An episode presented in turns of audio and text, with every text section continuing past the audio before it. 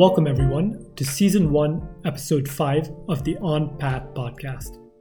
Every episode this season features a conversation with a guest about their career and life to date, the path they're on. In this episode, I speak with Kirupa Chinnathambi. Kirupa is a Senior Director of Product Management at Salesforce. Previously, he was at Microsoft for over a decade as a technical PM, where he worked on the developer division and Windows teams. He has a computer science degree from MIT. Apart from rocking it at his day job, Kirupa is a prolific creator.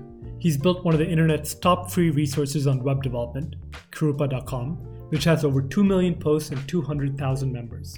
He's also published 8 technical books, dozens of YouTube videos where his channel has well over a million views, and presented at many conferences. So, why listen to this episode? I want to highlight three points.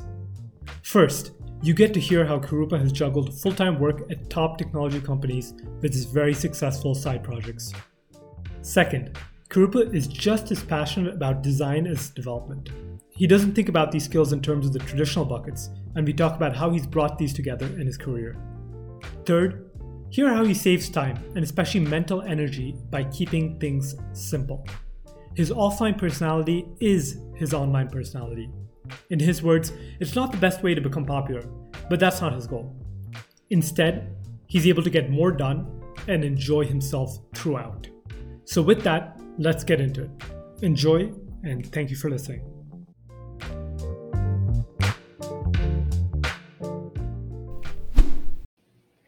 Hi, Kirupa. Thank you so much for joining today. Thank you for having me, Vijay. So, we're going to be talking about product management, web development, your career and personal path.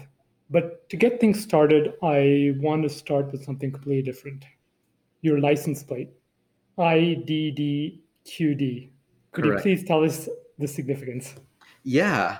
A lot of video games back in the day, primarily published by ID Software, mix of Doom, Quake, and Wolfenstein 3D, and so on. IDDQD is a cheat code it's a cheat code for basically invincibility. So, you know, you can type that code in when the game starts and you can pretty much do whatever you want and nothing will damage you. And so it seemed inappropriate for a car to have that because, you know, any drive, any like snowstorm or like even small rock, it damages it. But I like having it there because it seemed it was also short enough. The other one would really be the one where you can like walk through walls and like you know avoid all of that. But that's more than the that a lot of characters you have on like a typical American license plates. I couldn't go with that one. Do, do you find you get honks or uh, do people get the, the reference easily? A lot of people do. And sadly, thus, I'm finding out more and more. The age of the people who are recognizing that is also getting quite up there now. Yeah, yeah, yeah. Great.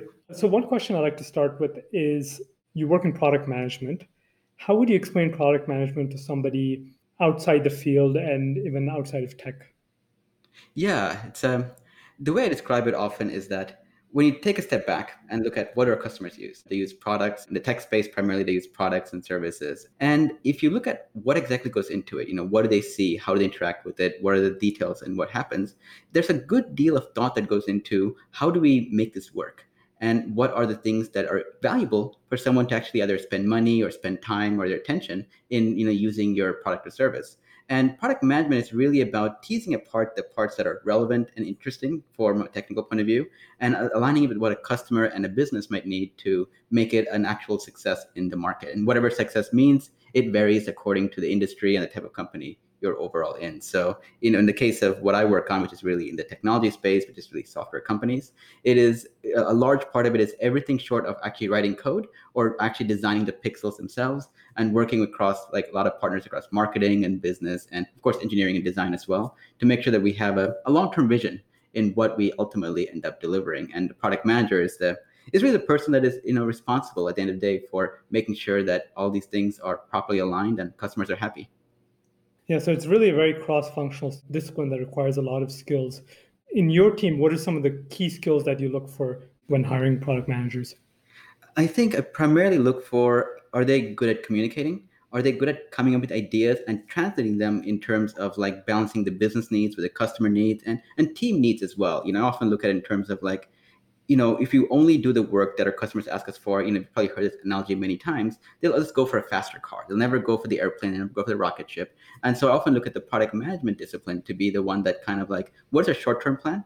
And how do we make sure that longer term we actually solve the more deeper underlying need that customers have, as opposed to their immediate short-term need, which may not often be the right solution in the long in the long term. Mm, yeah, yeah. One thing uh, I've I've heard that, that I think resonates quite well with that is customers can't tell you the solution, but they can tell you about their needs and, and what their problems are. And then, yeah. then it's your your work to figure it out. Exactly. And, and sometimes, especially if your customer base is technical or very much relevant, you know, in the space that you're actually developing something in, sometimes they actually do have a solution as well. And so you had to balance that out also. It's like, you know, maybe what they want is the actual widget that you might need to deliver and not something more grandiose. You know, that goes back to the, the, the, the balance we always have on like, you know, what makes an MVP and is the MVP good enough or should we actually just invest a little bit more and give them like the, you know, more of the, you know, end-to-end solution despite being, you know, having more interim solutions that might be more paper cuts as not. So there's a lot of art to product management. And I had to say that I'm still figuring it all out. Yeah. Yeah you highlighted communication. That is such a such an invaluable skill. And in today's world with with doing so many things remote there's a real art to it. Yeah it is. And it is definitely one of those cases where it's one thing where you can just go into an office and like you know quickly talk about something gauge the body language gauge their facial movements and their reactions and then continue having your conversations you know in a more casual way. I think now it's a case where like because everyone is remote and everyone is like going through all sorts of different things that it's like a it's it's being overly communicative is an extra level of uh, you know detail that we must pay more attention to than what I've had to do in the past. Yeah, yeah, absolutely. So at this point, I'd like to rewind back to college. You studied computer science at MIT. I'm curious to hear what drew you to MIT. I think it was just really the more laid back, casual atmosphere. Of all the colleges there, MIT seemed very much a, a no frills kind of a place, not very stuffy, not very formal in any way, shape, or form. It's a, it's a culture of just people who enjoyed whatever they're passionate about. It could be technology, it could be the arts, it could be anything. There's a, you know, definitely a strong technology bent to it. And so that kind of really appealed to me because I just wanted a fun place to be with other really smart, creative people and just have a community of like, I always felt that you're only as smart as the you know smartest people you hang out with a lot. And so i not just smart but you know creative and all these other dimensions that are pretty valuable as well. And so mit seemed to provide that right balance of all those things. And I like the campus a lot as well. It wasn't like more traditional buildings. It was essentially what was relevant for that particular time in the era that these buildings were built. So it was a, an eclectic mixture of this stuff. You know most people are like this there's no pattern. There's no you know rhyme or reason to how these buildings are, you know, are laid out. In my case, I was like, I like that. I like that it was all very different. It strikes me that you're someone who really values fun. I see that in the way you title your opening thumbnail on your YouTube videos uh, and in so many other ways. Could you tell us a bit more about what what does fun mean to you and how you incorporate that into your life? A lot of people have like an online personality and then like a, a, real world personality and office personality and things like that. And i always felt like partitioning your brain kind of like a hard drive into all those spaces is just too time consuming. And so i felt like you know i'm just going to basically be myself in all these situations. Some people like it and as you might even see some, some of the online comments or like know, some of my book reviews some people absolutely hate it. I'm like that's okay. My goal is not to please everybody here. I just want to be myself have fun that also helps people along the way either learn technology or learn something creative or do something better than what they're able to do before great that's another added benefit. Yeah yeah i, lo- I love that. It uh, saves a lot of effort. I wouldn't say that that's the successful way of being very popular or anything like that but that's not a goal of mine either. So you know that makes it work really well. Yeah. So after mit you joined microsoft. You were at microsoft for over a decade uh, and more recently you joined salesforce what keeps you at these large tech companies? I imagine you, if at any point you wanted, you could easily join other types of companies, but uh, there must be something. And I'd love to hear what do you think is maybe an underrated aspect of working for, for one of these types of companies? Yeah, you know, all these companies are in many ways like microcultures in their own way. You know, you can be in a large company and have a team that's very, very agile. You can be in a small company that has a large, you know, the team where they're not exactly as agile as you might want them to be. They're very conservative and slow and not really reacting to what's going on. I was very lucky at Microsoft to join. Essentially, it was an incubation startup kind of a project where they were trying to make design tooling for developers and bridging the workflow between the design workflow and the developer workflow and how all these things work on the platform that's also being developed to really be a, a, modern layer for animations and layout and things. So it's very different than was done before. And so even though I was at Microsoft, it was a large company, the team I was in was run very much like a, a very more smaller, nimbler version of what you might see in like you know, a smaller, medium-sized organization. And the management there was top notch. They were all like ex Macromedia, ex Adobe. You know, a lot of them had their hand in building some of the very first products that we might use, like Photoshop or Illustrator or Dreamweaver and even Flash. And so they brought with them a different culture as well. It was like it was in many ways like a bubble within Microsoft, where you know Microsoft today is very different, and Microsoft 10 years ago was very different as well in how it approached developers, the community, and designers especially. And so it was very different in that I was in a almost a parallel universe within Microsoft, and that was very you know, that's very good. And then uh, and I changed teams at Microsoft, you know, both in like more traditional teams like the Windows org as part of it. And there I could see the balance between like, you know, what are the pros and cons of each of these approaches and how these teams run. And also what are the enterprise needs and how does that actually change how as a product manager you approach various problems. Yeah, yeah. So you were you were with that team initially. What what was that team called? The one that was bridging the it, it was called Expression, and the product under it was called Blend. But within that, there were like other sub products that I had a hand in. Like there was a tool that we released called Deep Zoom Composer, which is really about like how do you create, you know, what we call Google Maps today, where you can like zoom in and can see more layers of detail that keep going deeper and deeper. Mip mapping in games, for example. So I worked with a team of like people to build a tool that allows you to do that for your own photos. You know, you might have seen like those examples from back when Silverlight was all the rage there were a lot of demos of you know having an image you could zoom in infinitely and you can see layers of detail that would keep coming up even on like lower bandwidth connections. And i worked on a designer for making some of those things possible. That, that to me is like one of the highlights. If i ever look back like what's one of the coolest things that i ever worked on? That i still look to that one as like you know that was one of those things where no one's ever done anything like that before.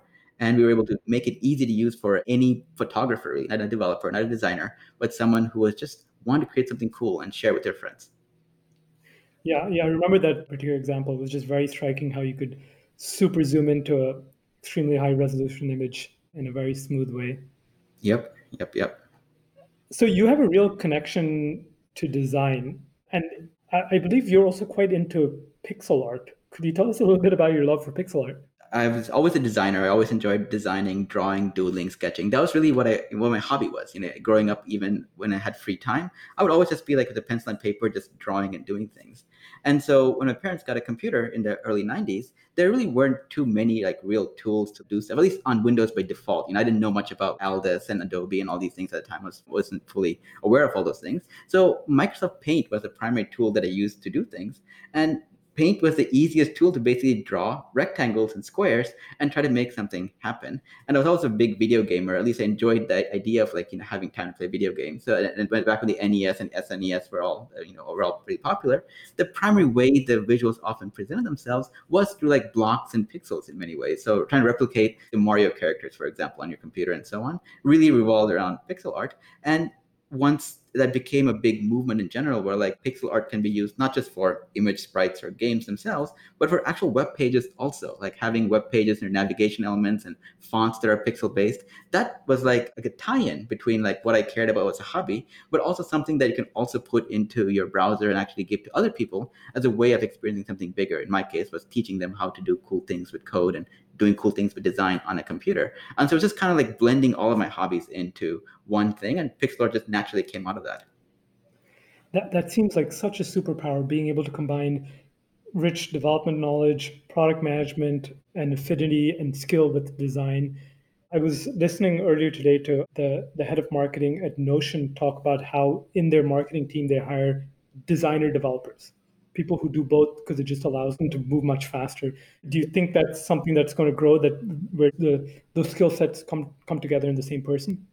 You know it's going to be a gradient in terms of like you know when we talk about what we talk about designers and developers today is very different than what it was let's say 10 years ago. And today nowadays just because of just the familiarity of many tools that people use on a day-to-day basis would you consider someone who uses instagram adds a filter and then it's like tweaking the various sliders of color values would we consider them a designer or would we not? You know maybe 10 15 years ago we probably said yes they probably would be under the design lens. And so what we kind of bucket today as designer or developer i think it's going to be constantly evolving. You know, another example is also when we talk about programmers and developers. Before it was very clearly defined who was a programmer and who wasn't. But today you have a lot of people in this gray area, which is really big, like, like data scientists, for example. These are individuals with a mathematics background. Mathematics is different. You know, there's always a programming element to it. But you have economists, you have behavioral sociologists, you have all these disciplines that normally would not have fallen under this programming bucket, but there they are, like using Python and R and doing all these data modeling. You know, would we consider them like classic developers in that sense as well. And so, from that point of view, the way I look at it is that as long as people have an appreciation or understanding of what goes into something that's well designed, or what goes into building something and the limits of the technology they're currently working with i think that to me is like the biggest feather in the cap. Everything else is like learnable. You know i think the biggest thing really is that are people you know we use the term growth mindset a lot. Do people have the willingness to keep learning and keep questioning the things that they know? And are they willing to relearn things and forget things that they no longer need? And so i think that's going to be a bigger thing in the future where it might have been like you know you could have learned one thing and been successful for 10 years straight without relearning it i think the speed at which everything is changing the speed at which we're just kind of blending in like what used to be design or what used to be technology and bringing new things that now fall under design or developer like workflow i think it's going to be a, a, the bigger challenge going to be are people willing to adapt and learn very very quickly yeah. Yeah and clearly throughout your career you've learned and adapted quickly but one of the things that really impresses me about what you've done is it's not just that you've learned for yourself but you've created one of the web's top free resources on web development. Could you tell us a bit about how that all started over 20 years ago? And, and I'm really curious to hear about that first feeling when it started to take off. Yeah, I never had any goal of doing all of this. Most of my career and most everything I've done is, you know, I just did what I thought was cool and I enjoyed and I thought was like fun. I just ended up becoming something larger, you know, accidentally. And of course, through like the influence of so many other people around me as well. So a long time ago, Intel of all companies, used to create Java applets. And they created Java applets showing off how cool their microprocessors were, doing 3D and things like that. There was like an image carousel they built, there's a 3D photo cube and all these things. Now, back then it was kind of cool. Like, you know, you open up your browser, you see like a little cube, like spinning with all these photos that you kind of defined. And so I wanted to learn how to use all of that. I, of course, you know, I had no idea what it is. I was just copying and pasting things. I didn't even know that, you know, like I had a GeoCities account where you had like, a, I think a whopping 500K of file size that you could use. And I didn't even know that you needed to upload, like if you're referencing a Java file, for example, you need to upload those files to the server itself. So it was like a, it's a lot of just like, you know, it's just gunk works, just trial and error kind of learning. And so once I learned how to do all these things and I shared it with a couple of friends and I was like, hey, check out what I created. Here's like a photo cube of me, you know, some photos that I took. Here they are. And they were like, oh, cool. Can you tell us how you did this? And there weren't really too many information out there that was geared toward, you know, other kids in middle or high school or individuals who weren't very deeply technical or knowledgeable. So I started just writing these things down quickly and emailing it out and saying, oh, here's how you did it. Here are the steps you can do.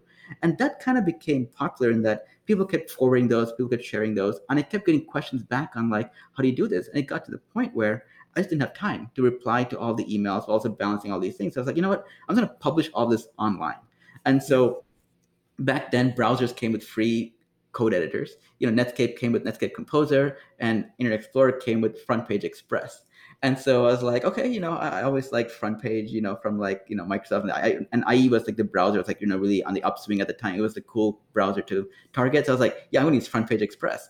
And so I brought launched front page express, you know, used their WYSIWYG editor to like, you know, visually draw stuff and manually upload files. And that's really how the site got started was really just like using the free tools that the browser really provided for being able to create content. And the content was really around just stuff that I was fiddling with on like all these various websites and that over time just started growing. I created a you know a message board around like late 1999, early 2000s to like be like, okay, you know, I can't answer all the emails anyway. So let me create a community where people can go and I kind of kind of help themselves do this. You know, there's a company called ezboard which made it very easy to just create an account. I mean, these are probably names that most of your audience will have like no idea what I'm talking about. Probably I'm just making up acronyms here, but that was a real thing. You know, ezboard was one of the most popular forum software for anyone to customize and be able to personalize for their own particular needs, and was extremely easy to set up as well. Because that's also the thing I cared about also is that I don't have infinite time, nor do I have like infinite knowledge or even basic knowledge of like server administration and things like that. So if that was a way I can just like know, sign up for a website, they give me a URL, as terrible as it might be, but it gives me the basic functionality I wanted. I always went with those things. And so the first version of the forums that you know are a big part of the community even today were uh, was on ezboard, and then that evolved over a period of time. A lot of members joined, and you know it became its own like you know social network for like designers and developers to collaborate for a very very long time. You don't have infinite time, as you mentioned, but I'm still amazed at how you've managed to run kirupa.com, make YouTube videos, publish books. You published eight eight technical books, speak at conferences, and really flourish in your career at Microsoft and now at Salesforce. How do you do that? How do you juggle everything? I actually don't. You know, if you look at the, my, my, frequency of publishing, for example, on the website, it has dropped significantly in the last like few years. You know, I have a two and a half year old daughter as well, and so that takes up a, a, lot of my time. And so I prioritize my day job with work and what I'm doing with like the, my product teams, and then I spend the rest of my time just ad hoc, like whenever I have free time to add content here and there, I do it. But it's nothing formal, nothing like a case where you know, if you look at my publishing schedule back when I was in college, for example, I wrote a lot of things, but now I tend to just prioritize fewer, more deeper, more longer form content as opposed to more the shorter, you know, it's like, hey, check out this cool thing. And I put it out there. But the nice thing about Google is that it indexes everything. And so content even popular today is stuff from like, you know, five, ten years ago that I wrote. And that's really what's driving a lot of the, you know, interest that I still have on like all these things that people notice. Yeah, yeah, and I said uh, this year you you put up some really great videos uh, on YouTube as well. Yeah, but they're very sporadic though. You know, YouTube videos is one of the things where like you both need the time and the energy. And of course, in my case, some of them require like, you know, extra prep work to make sure the coding examples are just right or the visuals are just right and so on. And, and a big part is also like a large part of my day involves making presentations and talking and doing like a lot of writing and so on. So the mm-hmm. amount of energy and mental capacity I have to do, continue that after work, I think that's been a big area where like, you know, I just don't have time anymore or the energy level for it. I feel like, you know, if all my time is spent presenting or writing or, you know, doing conversations, the rest of my time I spend doing other interesting things. Like I like I enjoy cooking, for example, and I still do enjoy like doodling and painting and things like that, which aren't easily shareable. And nor do I have any interest in like getting it to the point where I want to actually share them also and just having fun like my wife my daughter and we also have a cat who usually is here and causing a ruckus but for whatever reason he's currently not here. And so i really spend all that time with them instead as well. Yeah yeah. Just about your cat. That was cool how you included that in one of your youtube videos. Yeah i mean it, i just can't avoid it you know. He's going to be here whether you know like it or not. And he's often a regular you know attendee of all the meetings that i have as well. And yeah. you know he's very he yeah he just enjoys being front and center. So. Yeah yeah one question that someone suggested that I think uh, would be interesting to hear your answer on is, as you mentioned, you have you have more commitments right now, and you aren't necessarily able to spend as much time. Even for the the time that you put in, you you must still have to say no to some things, and especially in the past, maybe you, you've had to say no to many other things in order to to build and write everything you have. Could you tell us a little bit about how you decide what to say no to and what to get into? I say no to 99% of everything that comes to my plate. There are things that I want to get done as part of the priorities that I have. In terms of like in terms of what I want to do.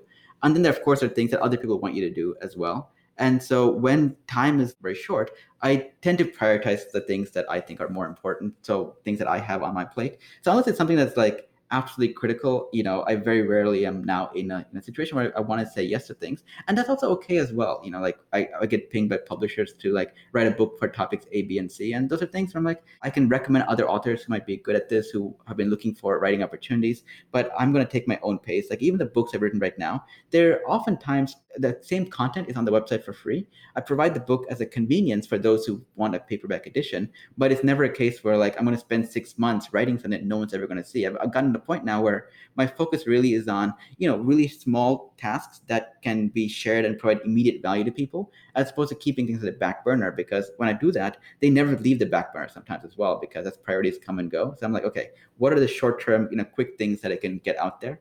and then leave some of the bigger things to other people to to figure out. Yeah. And since we're speaking about time, we're in November 2020 now. And of course, dynamics have shifted, probably not commuting to work and things. How has that uh, changed things for you? Is it a net positive gain in time or? I think it's a positive gain in time, but I also a case where like all of my colleagues, all the you know, you know people I work with on a regular basis, they also have more time as well. And so I think I find that my schedule is now more compressed than ever because the time that others may have taken to like hang out, like have a casual lunch with colleagues and friends, or do the commute where they're thinking more of these things, are now filled, in my case, with a lot of meetings and a lot of requests on my time.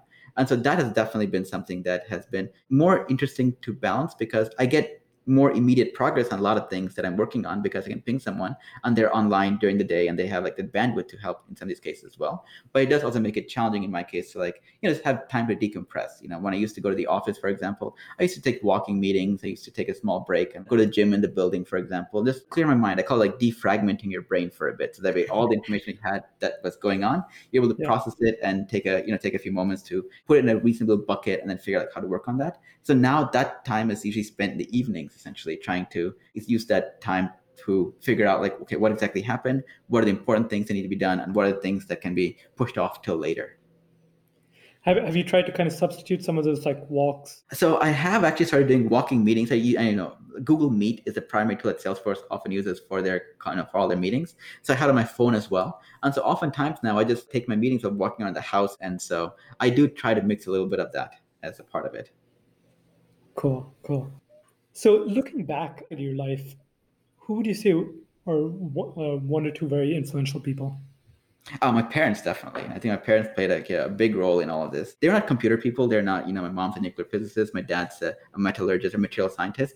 But they always kind of knew that, you know, I had this interest in like technology and programming and just computers and art in general. And they encouraged it heavily. You know, they always were like very supportive of my ideas of not doing what was often like what most of my peers did during that time. You know, they either became doctors or they became like engineers in some of the hard sciences. You know, I went to, I did computer science, but my interest was basically in other areas like art and design, the intersection of all these things. And my parents were very supportive throughout the whole process of all these things. And you know, being a parent myself right now, often think about like, you know, what if my my daughter wants to, you know, be working in these areas that I'm like, really is that really a you know viable career path and things like that? I'm like you know of course we'll be supportive and all these things but looking back at it now i'm like wow must have been definitely something for my parents to think about like you know he spends all this time drawing and painting and writing and you know, playing basketball half the time. And so like you know what is he ever going to make of himself 10 15 years from now?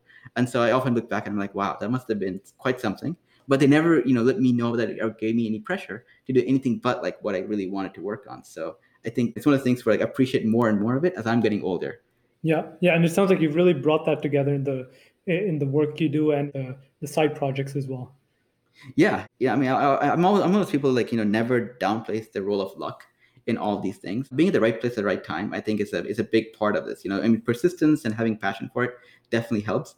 But you know, I also like look back at like you know when I got my job at Microsoft, for example, the interviewer was someone that I had only known through like from through reputation. You know, he was actually someone who was created one of the files, early file systems on on Windows machines. You know, Mark Zbikowski, you know, MZ. If you ever look at the alias on like the you know the the header files on like a lot of these executables on Windows, that was that person. Hmm. So I kind of knew about him beforehand, and you know, and so I got you know great had a great conversation, and I feel like that kind of you know helped me get to the next round of interviews and and so on because you know, it's always a challenge, but I, you know, product management, especially, especially in college, is not a very common discipline that they interview for because product managers is that you know you oftentimes it's kind of like an MBA. You know, they expect you to have work experience in a more traditional like non-product management field, whether it's like you know engineering or user experience or marketing or business before they go for the role of product manager. And so I often look back and I'm like, you know, I was quite lucky to have been given the opportunity without having any knowledge or education in product management to have interviewed and have gotten the chances to go there. And so there are all little things I'm like, okay, the little there are often like cases where you know if I had either missed a meeting or if I'd done something slightly differently, the, in my entire path, like what I would have done from there on out, would have been very different and maybe better. Maybe you know it's hard to know. Maybe honestly, the, the multiverses, they're like parallel universes, where like you know the version of me that is like you know doing something very different, and we can evaluate like you know, and, and am I happier or not happier? But I'm pretty happy with how things turned out, and I can't say that I engineered any part of a large part of it. You know, things just fell into place in many ways because of my position and like where I was in college. You know, the work my parents did, or the colleagues and the friends, and initial managers that I've had. So it's all played a big role in all these things. So yeah, I'm never one to downplay luck. It's a big part of all this. So if if we go back 15 years to 2005, so you're you're at MIT. Could you have seen yourself in product management in Seattle? Would would it would that have really surprised you, or product management always appealed to me because it gave me the opportunity to like even back then it was an opportunity to like work on a lot of different things without being pigeonholed into like you know either just writing code all day or designing all day or working on any particular problem space you know for a long period of time. It gave you the freedom to work more closely with customers so that way you were often in cases like you know dealing with the people who would be benefiting the most from whatever you're doing and that to me was like something that always appealed to me so that i'm working in product management right now is a big surprise. But that I'm in Seattle, for me, the where I'm actually working or where I'm living at that time never really played a big role in everything. As long as I have an internet connection, I felt that I'm going to be pretty happy. So I can be like anywhere as long as I have, like, you know, as long as I had the ability to like get on the internet and and do stuff. I was going to be great. And I apologize for my cat, by the way. Normally he doesn't take long. Usually finds other things to do. Yeah, unfortunately, we don't have the video here, but it would be great for everybody to see your cat climbing all over you. so here's here's a question I recently cooked up. What's something that you used to compromise on before that you don't anymore? So now you insist on it. And what's something that you used to insist on before that now you compromise on? And I, I use the word compromise very deliberately, as in it's something that you realize it, it doesn't really matter. Yeah. I used to, you know, because I juggle all these side projects and on all these things that I really enjoy doing, I used to hold myself pretty much, you know, very close to a schedule. I had like a plan. I was like, you know, under no circumstance, I'm gonna like, you know, I want to be focused. I want to be disciplined, and I want to make sure that I work on all these things, even if it means I'm gonna be staying up extra late and doing some of these items. And that's one of those things that, as I got older, as I see, like, does it really matter in the day? Like, you know, who, what, what's really important in life, and what is not? Like, is me writing this article right now or putting this video really that much more important? It's like, you know, just spending some time with friends and like, or catching up on like how their life is going, for example. And so I think I started prioritizing people much more highly now, especially the more like in person, like, you know, or phone kind of conversations than I kind of have done in the past where I was like, you know, I'll just send them a quick IM and like, you know, just leave it at that. And so I think that's one of the things where like I feel it is a it's not a compromise per se, but it's a change that I'm happy having made. Mm-hmm. Yeah, yeah. And, and and so so building on that that change and learning over time, if you were to go forward all the way to your 80th birthday and the, your friends and and and colleagues were there, what what kind of things would you like for them to say eh, if they were toasting you? If they were toasting me, that's a good question. I, I, don't exactly know what it would be for the most part, but I hope they, you know, mention something about I'm a fun, friendly person. I was a good husband, good father, and hopefully, you know, the cat comes into the picture somehow. That you know, the cat probably lived for a very long time since then, and that you know, so like, look, I want to be casual, casual, and not be focused on the work or like focused on you know these kind of things that at the end of the day doesn't really matter when you look back at your life like 80 years from now. Like I don't think anyone's to be like, wow, he built this cool tool at Microsoft, or he's doing this cool thing at Salesforce, or wherever I might end up, you know, taking my whole career. And so, you know, those are kind of things where, you know, I don't want that to be the focus. I want to be more on just like the things that I did to make other people's lives better. Yeah, yeah. So really, like people remembering you for for who you are, you this fun-loving person, and Yes, yes. If if people remember me for like you know my work or the website or anything like that that I've been you know that I'm I'm, I'm hoping to still keep blogging at that time as well. But I yeah. hope that's like a secondary or tertiary bullet point as opposed to like the primary thing that you know people remember about me. Yeah. Okay. Final question for someone who's an aspiring front end developer wants to get into the space. What would your what would your top recommendation be? I'd say you know there's a balance between learning things there's a balance between just building things and just trying things out on your own it can, it's going to vary for every individual but i'd say find that balance and figure out like where do you want to be like you know two years from now three years from now five years from now and see like what are some of the things that will help you get there and reach out to people who are more than happy to help you out. You know one of the things i found about tech community in general is that they're very generous with their time. And so if you ever need guidance feel free to reach out feel free to reach out to me as well. I'm more than happy to spend time like helping like you know uh, clarify some things or just explain like some of my parts to the story so that it may not apply in an apples to apples kind of way but can give you an idea of like some general you know long-term directions you can think about. And so, yeah, ask for help. Ask for help early, ask for help often, and people will be more than happy to give you their input. And of course, figure out what applies to your situation as well, though. I like that. Ask for help. Kirupa, you're amazing. You're an inspiration. Thank you for all the great resources you create and make available to the world for free. And thank you so much for joining today. Thanks for giving me the opportunity to talk about all these things. Before ending, I want to share a bit of the backstory. I first came into contact with Kirupa's work 15 years ago when I was trying to create a dynamic image gallery using Flash. A couple years later, in 2007, I got to meet him in person at an on site training in Microsoft HQ for Silverlight. A lot has changed since then. Both Flash and Silverlight are out of the picture now. What hasn't changed, though, is Kirupa's passion for web development and design. As always, Thank you for listening, and stay tuned for the final episodes of Season 1.